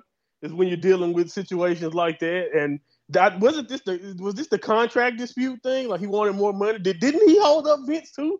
Like was- not not like nails. I'm pretty sure that like was that the, kinda or the something? previous. Or that later. That was SummerSlam, I think, before, like 91 or something like that. And I So think he so so this was a, one of those. That's one of those Yeah. chances after that one. Okay, the, the previous year, he'd, come, he'd come back at WrestleMania 8, and people said it was a different Warrior because he'd like dyed his hair. And then they Yeah. like, oh no, wait, no, that is Warrior. He then left at the end of night two, wouldn't be back. Well, unless we talk about the Renegade, but we won't. Right. Uh, he- We're not talking about that. 96 when he squashed uh, Hunter. So, Hunter, yeah. Warrior, Then he left you again. And then you go to As WCW and get embarrassed with Hogan. Oh my goodness. Yeah, it's a lot. We can, you can go forever with as well. Warriors. Oh damn! I Yeah, feel like Warrior had it rough. The, yeah, the I mean- 90s was a rough decade on Ultimate Warrior. The 80s were pretty great. The 90s, you know, it started to get kind of tough for Warrior. But yeah, it's, Yeah. it's crazy to think how he can ruin that whole year's plans uh, just by asking out or leaving the contract and just you ruin everything. And now they got a audible. But it's amazing that Was they he- ended up getting what they got out of it. Wow. Was he known to be difficult to work with then, Warrior? Oh, oh yeah, it's notor- He was notorious for being difficult. You know, uh, it's it was it's to this point when he came back and went to the Hall of Fame. You know, before he passed and all of that. It they're not lying when they say no one ever thought that was gonna that day was gonna happen. That's how bad it was. Like it was a lot of legit bad blood between Warrior and the company. So it's crazy that Dana Warrior, his wife, has had such an amazing relationship with WWE post death. It's crazy when you think about it. She was probably apologizing she- a lot on his behalf. like, Yeah. I'm so sorry for how difficult my man was. right, right. Yeah, it's crazy when you think about how far they came now before he passed. But yeah, man, he he he had a reputation for being pretty difficult. yeah,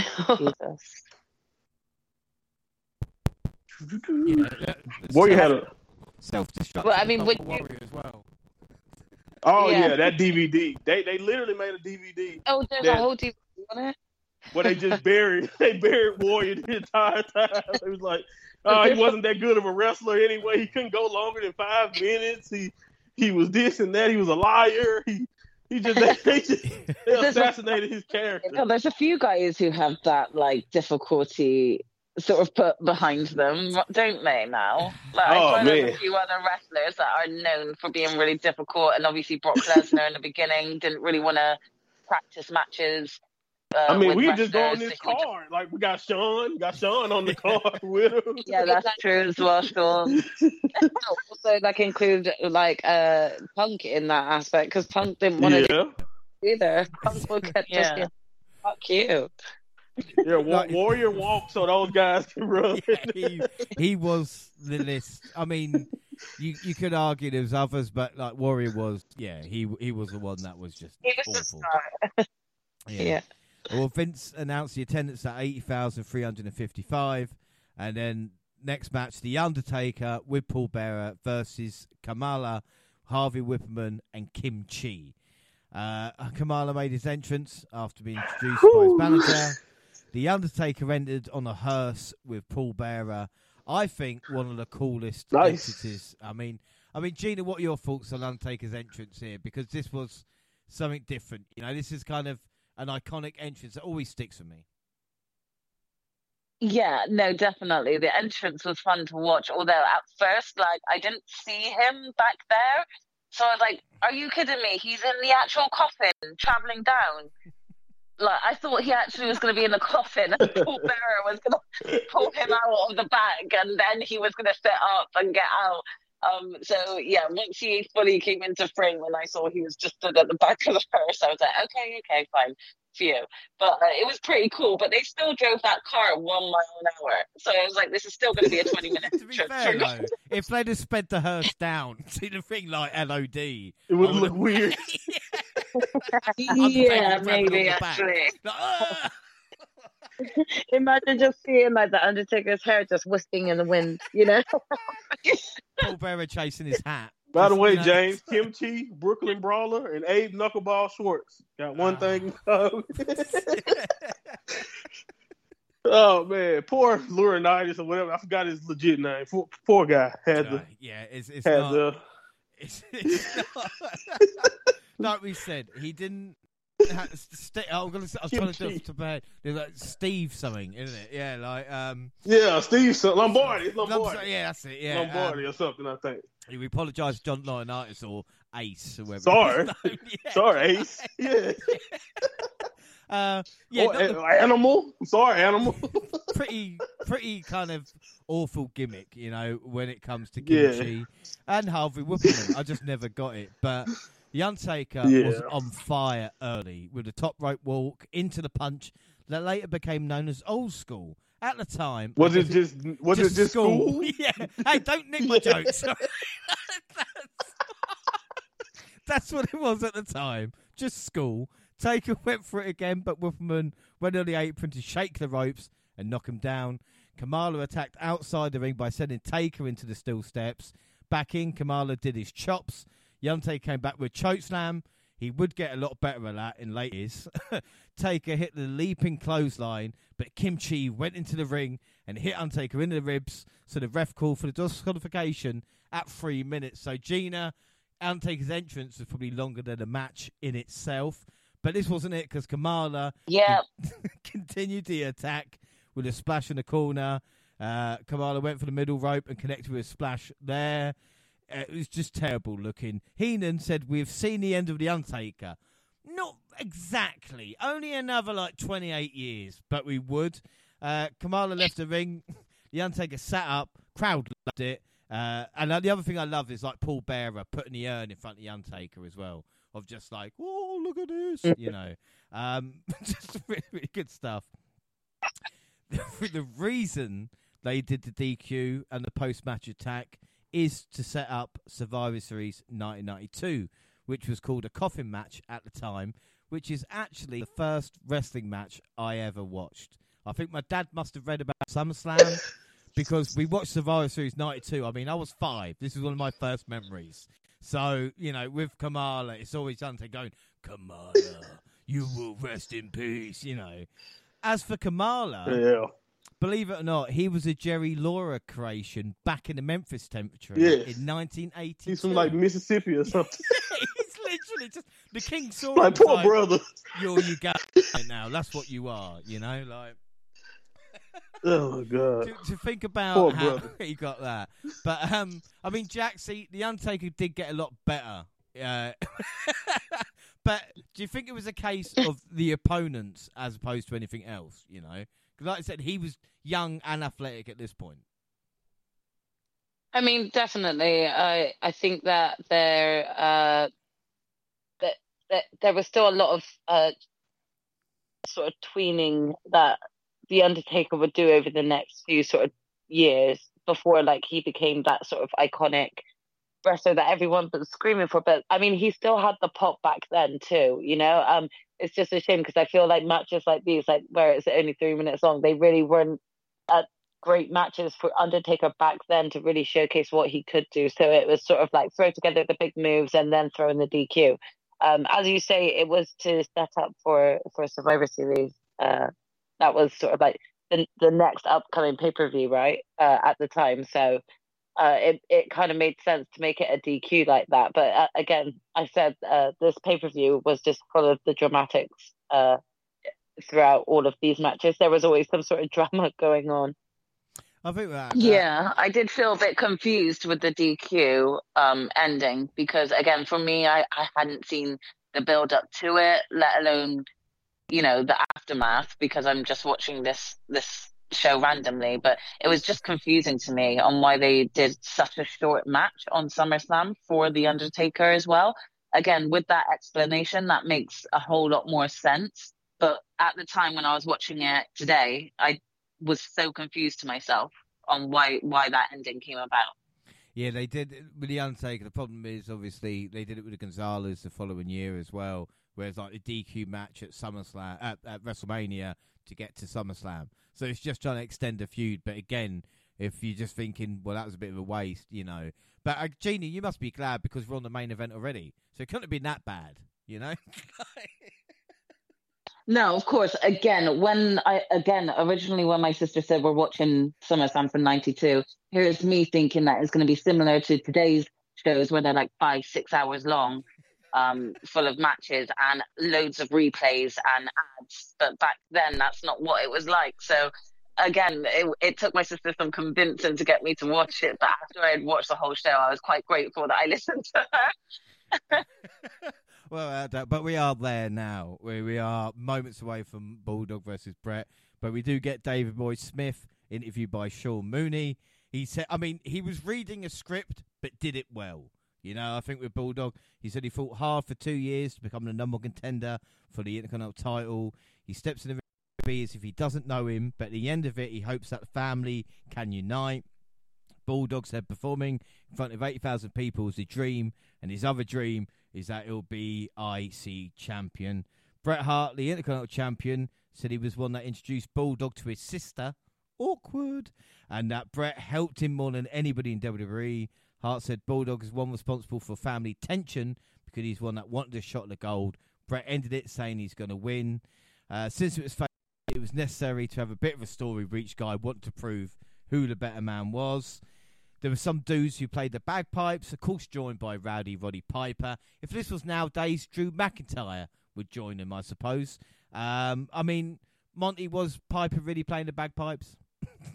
I mean, he can. I know he can, but I don't know if he was actually doing it. Uh, yeah, I don't. I don't think he was probably actually doing it here, but I mean, hey, you know, I think at the very beginning, at the very beginning, it looked like he was, but yeah, I'm not too sure how quickly someone took over. You know? Yeah, yeah. I yeah, don't, I don't think how, he lasted. Don't know how can we just give a little bit of a shout out because uh, what's uh what what's British Bulldog's wife's name? Oh, Dana Hart Smith. Di- Diana. Yeah. And she looks. What, no, that was his sister, wasn't it? No, No, no, no, no. Bret Wife Hart- of Bulldog, Bret's sister. Yeah. Right, but I'm sorry, she looks like Princess Diana as well, and like she had sort of like the iconic sort of haircut, and you know Oh, Diana wow. within within within this sort of um time period as well. Yeah. You know, just looked so similar to her. Um, Shame, yeah, she definitely had Diana vibes. Shame yeah, she and the face considering she- like a smacked arsehole. Do you know what I mean? Like she was. Her face is miserable. I kept asking my sister, "What's wrong with her?" Uh, guys, seriously, what's wrong with her? Heart. Do you guys have any heart? Auntie, please, please say you agree with me on this. She looked like that because her brother and her husband. Oh, oh, shit. Yeah, she did look like Owen. You're right. She does. She did kind of look like. if I was pissed no, I'm just playing. I'm just playing. Like- I'm just playing. Yeah, like when Owen's angry. Okay, no, no. I'm just. That's not. That's not nice. You're right. That's not nice. I'm sure she was a, you know, wonderful lady. Wonderful It, lady. it probably didn't help with Sean Mooney, you know, asking her, "What's this family tension? Who's going to win the match? Tell me who's going to win the match." Calm down, Sean. Yeah. Just want to answer it. Relax. Yeah. Like these are not wrestlers. So. yeah, she just said she's supporting them both, and she's like fucking cop out, you know. what you want to say? so, main event, Intercontinental Championship, Bret Hart, British Bulldog. Davey Boy Smith entered first to a massive ovation. Now, I mean, Jaxie, we, we were at the Clash, uh, obviously Money in the Bank recently, but I don't think there's been an ovation for a wrestler in, in God knows how long with British Bulldog. You know, you talk about CM Punk in Chicago, but Bulldog at Wembley at that time, everybody was on their feet.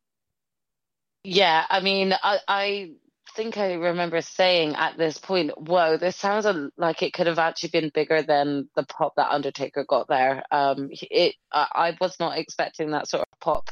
Um, obviously, putting together the fact that you know they are at Wembley, of course, it makes sense. But uh, yeah, it was just kind of like thrilling to hear that for for the British Bulldog. Without that, and Lennox Lewis, how fucking young did Lennox Lewis look? I mean, look good. Well, yeah, he actually did. Well, before everything else, yeah. but like you know him coming out.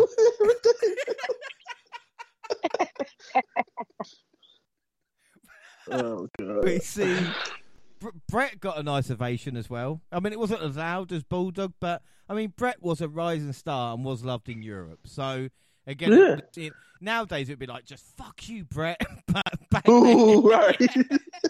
I imagine if this was an American or something who was doing like the patriotic yeah. gimmick, I was like, oh, he would have been. They would have been throwing shit at him. Oh, That's- It's a shame. This, this, I don't even think there was any like UK UK chants. There was nothing. We should have sang the No. national anthem. You know what I mean? Like I did at the start of the show. We we should do something like that. Do you know what? I, I'm, I'm happy they didn't. I'm happy they didn't, especially when we were actually talking about the fact that, you know, at more modern uh, shows we've recently reviewed that have been at the UK, it's been all fucking copped out songs, uh, you know, for Bayley and stuff. We don't need, we didn't need that there, and I didn't miss it. It was, it was fine as it was. hey, hey, bulldog. Ooh. I know the song didn't come out. Oh my time, gosh. But really don't think that you would have ever had anyone of singing that to the bulldog. well, into the match, and Bulldog uses power early with his shoulder tackle to knock Bret out of the ring. When he got back in, Bret got a couple of near falls. Bret slept. Bret slept on a headlock, and you could tell he was kind of talking to him, but he couldn't hear it. In his book, Bret mentioned Bulldog was But Tired. thank you. and forgot most of the spots. Um, he had to kind of guide him the rest way. Monty, I don't like talking about this, right? because I want to remember this Okay. match as iconic between these two oh. wrestlers, not the fact uh, that Right. Bulldog was off his face on crack. So why don't you just Oh crap! tell us Oh a little God. story? just how Yeah, man, was. That was, you. That's a great point. Like honestly, everything about this match that makes Bulldog look like a hero and all of that. I'm sorry. Like Bret ruined that in his book completely. Like 'cause the night before, apparently, Bulldog was with Night, uh, with Jim Neidhart, and he say, and they were. He was just coming down from a crack high. He forgot every spot that they rehearsed before the match. So Bret not only had to help him with his oh, win, Oh shit! during this match. Not only did he have to help him keep his win because he was blew up five minutes into the match, he was tired. He had to help remind him what spot and call it in the ring, basically. So if you let Bret, if you go off what Bret said in his book, Bret pulled off probably the greatest He, he like, with mechanical broom, yeah. wrestlers that I've ever. Yes, I don't know how he did it because again, Bulldog was just not there. He was tired, didn't remember a damn thing, and they somehow ended up with this masterpiece.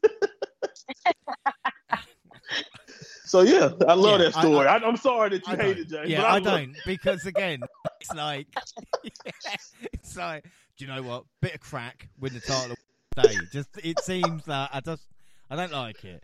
Um, he did a spot where Oh Bret did a slung shot over the top, and ends up putting Bulldog down a nasty landing. Hart drove Bulldog into the ring post and rolled him back in the ring. He picked Bulldog up by the hair, and yanked him down, which led to boos. They did a bull, uh, they did a spot where Bulldog got a gorilla press slam, and Hart was sent groin first into the middle turnbuckle. Now, again, I'm not saying that you know Bret led through that you know Bulldog through the whole match and all this guys, but you, Bret was on fire at this point. You know, you could see everything he was doing, uh, getting up quick for the feeding into the Bulldog for the three clotheslines for two count and the press slam, delayed suplex by Bulldog, which was a signature spot and a big ovation. The I don't think anybody else took an Irish whip into the corner, uh, sternum first, as good as Bret did. I, I, don't, I don't think, Like think there Bret, is. yeah. yeah, like it's like he was shot out of a cannon. He hit the running power slam, which was and Bret kicked out. So you you wonder why everybody was shocked because no one kicked out of finishers in '92. It just Right. it wasn't a thing. '92 mainly weekly shows with a star wrestler versus a jobber. Finisher was job done. So for this to happen, uh, fans were shocked, and so was Bulldog. Uh, we see a bridging German suplex for Hart. Bulldog went up top and hit a superplex. The crowd was going crazy for all this. They just built and built and uh, they did a double clothesline spot, and then Bret wrapped Bulldog up, and a sharpshooter was on their backs. Now, if the story is true, Bret came up with this at three o'clock in the morning uh, and asked his, Oh, his wife, wife. if he could apply this sharpshooter to her. That is true love, right? That- Yes. Three in, the, morning. middle the night. babe. new idea. You just quickly just uh, Ugh. wake up and let me just smooth on you real quick. Oh my Just god, lay down. he's a Ah. legend. He's brilliant. He's like, can I put the sharpshooter on you? You go, what the fuck is that? what do you call that? That's interesting. Uh, with the sharpshooter on, the crowd was going nuts because once it was in, it was usually job done. But Bulldog got to the ropes. Uh, I think it was this. I think about five minutes earlier, I just kind of got lost in the match. You know, when you're kind of making notes and you maybe got other things, and this match just kind of sucked me in.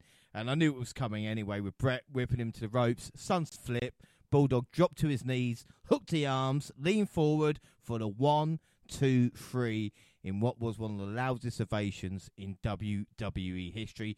Vince didn't even call anything. He let the picture tell the story. 25 minutes and 40 seconds. Your new Intercontinental Champion, Davey Boy Smith. Uh, Bulldog post match was handed the title. Hart was frustrated about the loss, so he teased leaving, but Bulldog wanted to shake. Uh, the cheering got louder. When they did, Diana then got in the ring. All three of them hugged. Vincent McMahon called it one of the greatest matches of all time, and guess what? He was right. Uh, so, Gina, we'll start with you with this main event between Bulldog and Bret. 31 years ago, and still as good then as it is today. Definitely agree with you. It was such a good match. Um, definitely the best match on on the card. Uh, I really enjoyed watching it, and it was really interesting. Again, I know I am more familiar with Bret Hart, um, but it was nice to actually see one of these matches that I wasn't familiar with of his. And same with the Bulldog. Really, I, I knew a bit about him. My dad had shown me a lot about him, but aside from from that, I I hadn't really, you know, thought much about him. So it definitely kind of, you know, elevated my thoughts on the Bulldog. And I, I just was, you know, excited to see more of a Bret Hart match. So it was great. And I really enjoyed it. I think they both did well.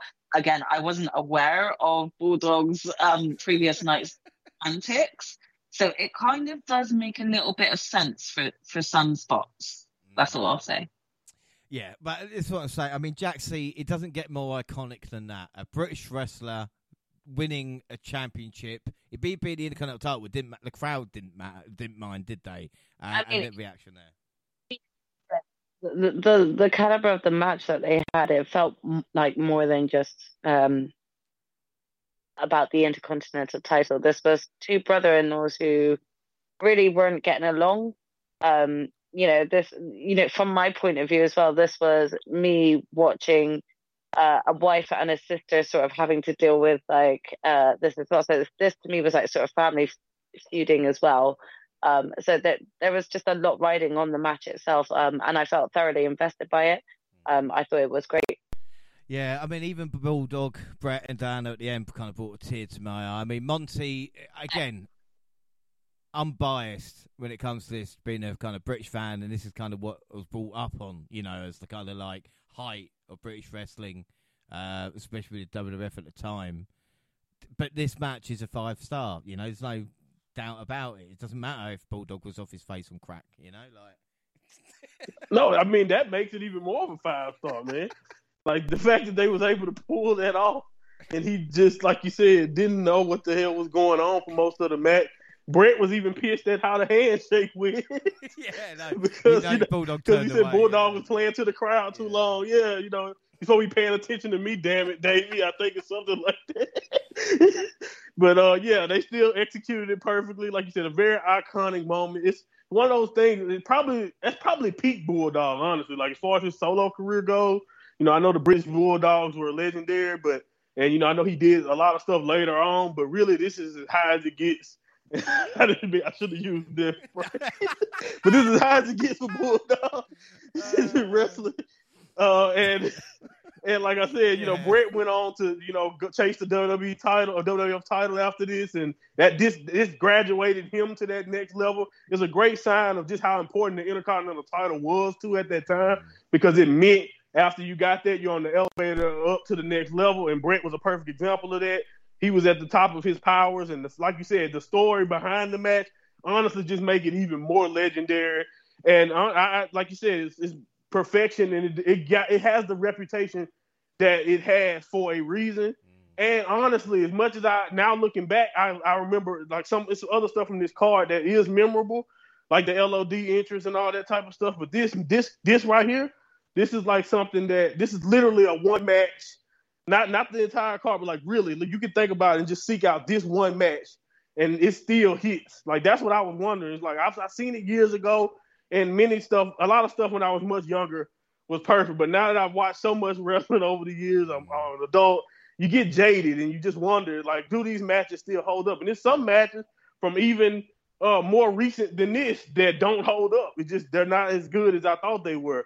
But this one, like you said, especially if you can just, like you said, you get invested in it, like like it's easy to do in this match with the stakes being high it's funny, like the bloodline have like a family feud going on, but this is even deeper than that because these are people who weren't. It wasn't just the wrestlers in, that was in the family.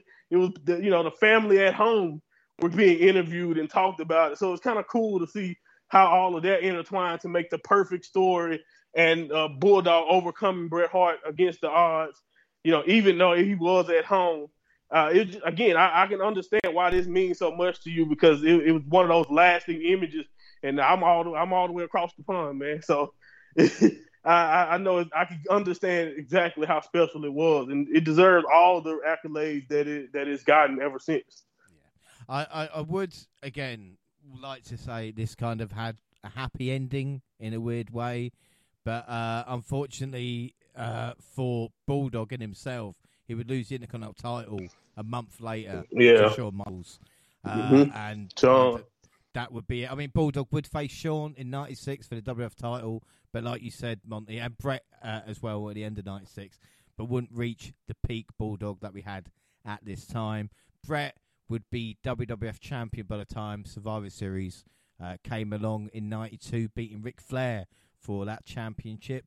Um, so again, it's, it's weird to think it's just that one moment. You know, even losing the title a month later doesn't matter because it, that moment is still with us 31 years later. So again, that's another interesting thing right. to think. Uh, as for MVP, I mean, who's your, Gina? Who's your MVP of the night? Because there was a lot to choose from.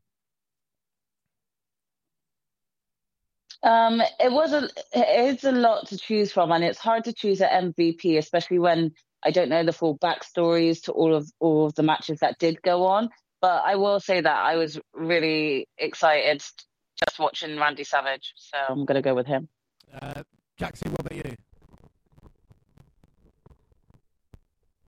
Um, so uh, I, I'm gonna kind of like it's not like exactly cheating, I would say here because of like I was going to originally go with uh Davey Boy Smith for the win and picking up the title, but after say you, you kind of like you know explaining sort of the fact after Monty shit like, all over him, is that? What... yeah,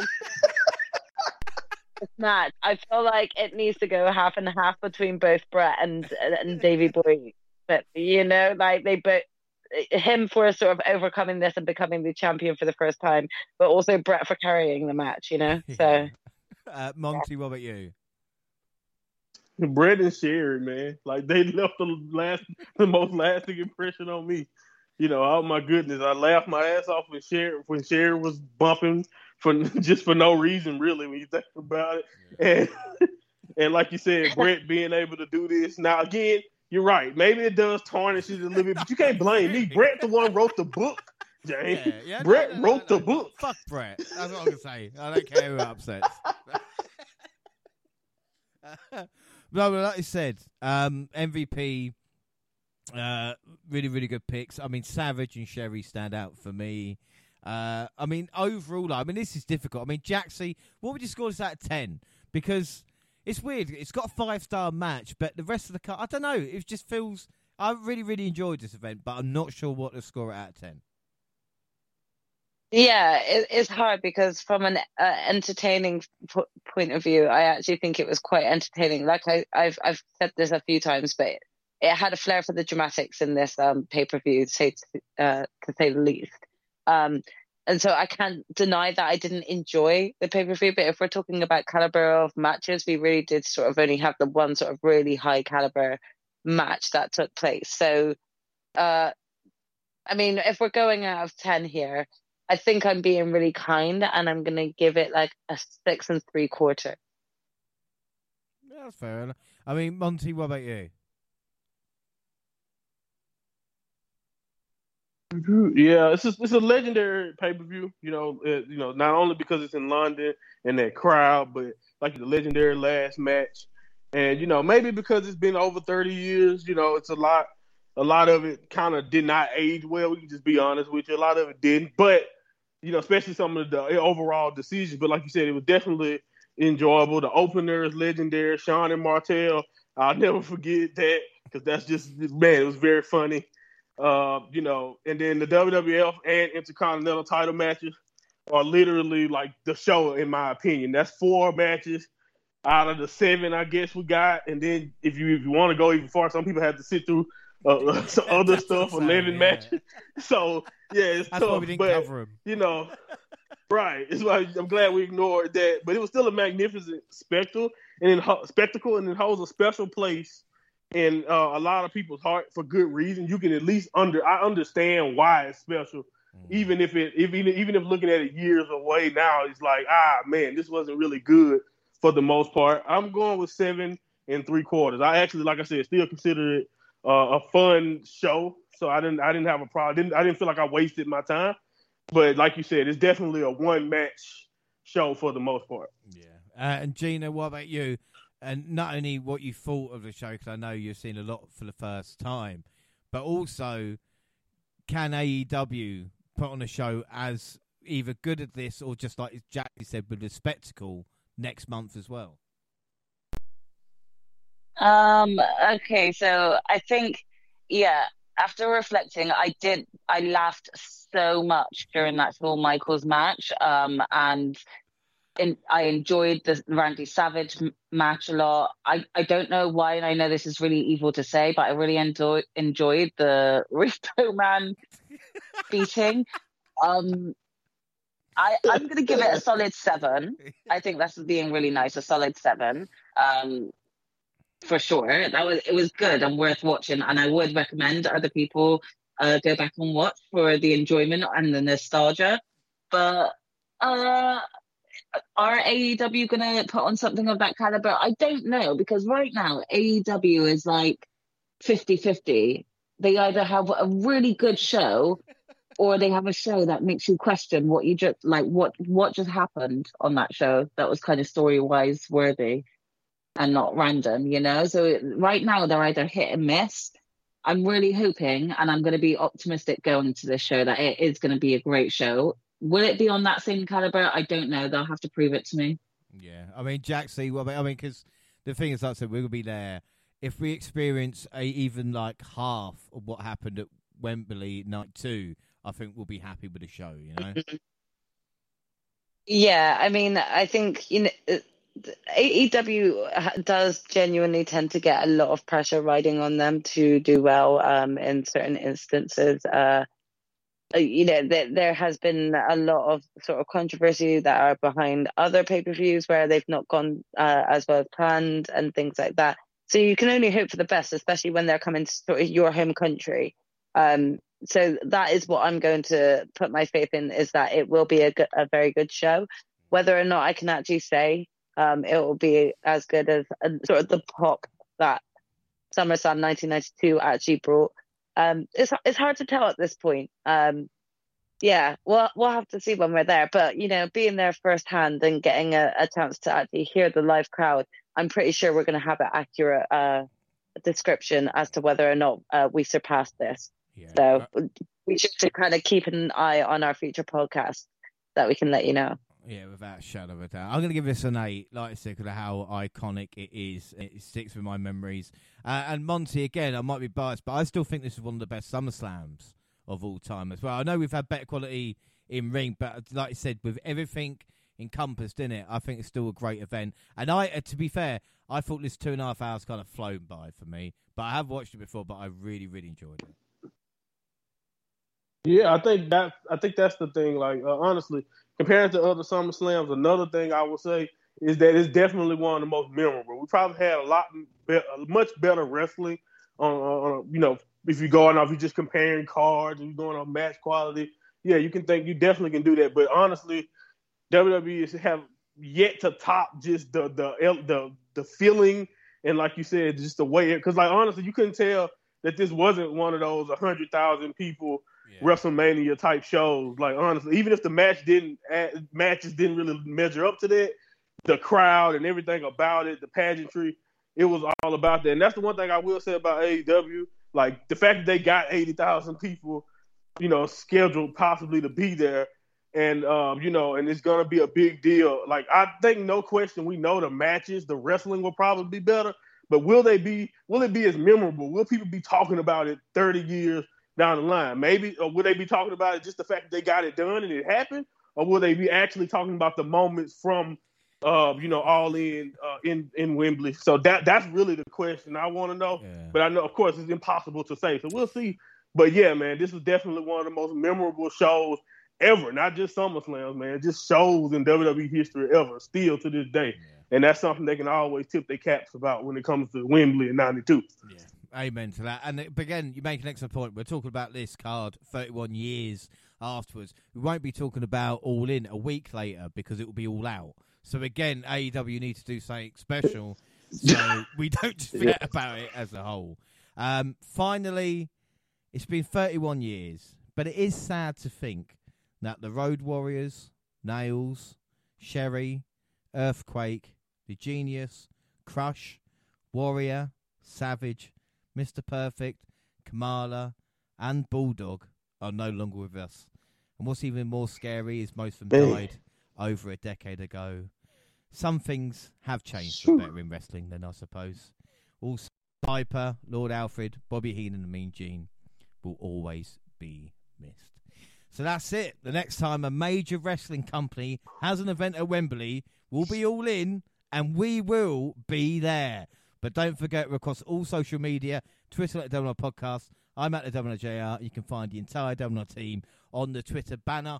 Monty, you're telling us earlier you're into the G1. Where can people find and listen to you, my friend? So at my Monty Pod on Twitter, like you just mentioned, or you can check the Domino's Twitter banner.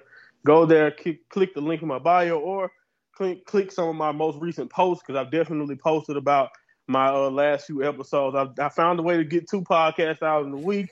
I'm already halfway through uh, working on. Uh, I'm just waiting on night six. I'm, I'm, ahead. I already got half of that recorded, so I'm ready to put out the third one.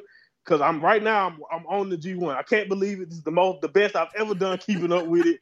So you know, honestly, like I, have on it. I've done night one. I've reviewed night two. I've, I've done three and four. Now I, I just recorded night five this morning and I'm waiting on Sunday, which is tomorrow. I'm waiting on that, waiting on the card to watch that tomorrow morning and all of that, to, so I can try to review that one and have this out, have night five and six out on Monday. I know that sounds like a lot, but that's honestly the pace that they're that yeah. they're going at. It's been a lot of fantastic wrestling, and uh, I think listening to my individual pods will be the best way for you to get what I really feel about each match because that's the freshest. I'm like, I'm doing it literally after I watch the show, writing a few notes. So check it out and keep up with the G1 with me on the Mind of Monty podcast. Perfect. Jaxie, what about you? Yeah, um, I'm across both uh, Twitter and Instagram at Jaxie Scarlett. And our own G1, how about you? you can find me on uh, Instagram and Twitter at, at Purple Pain. Well, the Dublin also on Facebook and Instagram across all good platforms. Send us an email at Podcast at gmail.com. YouTube, Dublin Podcast with all latest clips and podcasts at the same time on YouTube. To do SoundCloud on your phone, also Spotify and iTunes, where you can download, subscribe, rate, and review there. So that's it. Next episode on WNR is Impact Catch Up. Now, Monty, I hear you laughing, sir, right? But have 27 episodes of Impact to watch.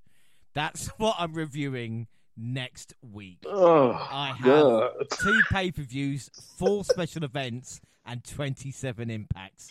So, Good luck. yeah. Good luck, buddy. Uh, as for the team in itself, I'm hoping to kind of do like a SummerSlam live prediction show, but I'm not sure what it's going to be. Definitely, team will be back by August 12th for um 2023 review. But that is it. Until then, I was James Rose. was joined by the fantastic Jaxie Scarlett. Thank you very much for joining me. I hope it was worth it. It was. It's definitely been fun. So um, on to the next one. I can't wait. All right, Shadow Down. Uh, the mind of Monty. Good luck with New Japan, and I'll need it for Impact. yeah, go for the same, man. Yeah. Wishing me luck, man. You need it. and, and, of course, the genius of Gina. Gina, I know you didn't want to watch it, but like I said, it wasn't too bad in the end. Really, it's like spending a couple hours with me. It wasn't too bad in the end. Yeah, it was tolerable. It was tolerable, and it gave me the excuse to have afternoon drinks. Yeah, So that's- yeah, That's what my ex girlfriend say. Tolerable with able to have afternoon drinks. So you know that's and what we drinking. need. Yeah. Yeah, and drinking. That's what we need.